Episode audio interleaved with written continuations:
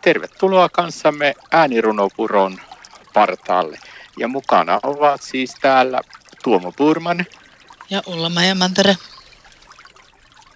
Ja täällä ollaan taas ulla kanssa äänirunopuron partaalla ja nyt sitten meillä onkin taas kerran eläinruno, eli kyseessä on runo nimeltä Siili.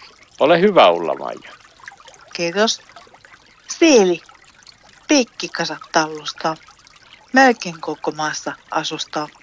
Se hakee suojakseen niittyjä sekä kulttuuriympäristöjä.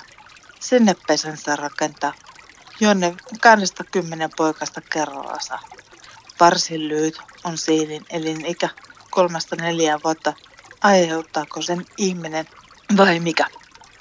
Luonnollisia vihollisia siilillä on vähän. Ehkä ihminen lasketaan joukkoon tähän. Moni autoilee siilin päälle huvikseen. Koko Euroopassa siilin havaitaan harvinaistuneen. Siili pieniä selkärankaisia ja myönteisiä syö. Miellysentä aikaa siilille on kuitenkin yhä.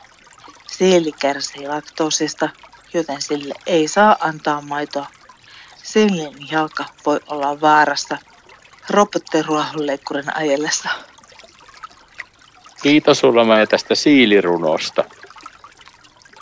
Näin vietit kanssamme hetken aikaa äänirunopuron partaalla. Ja mukana olivat Tuomo Purman ja Ulla Mantere.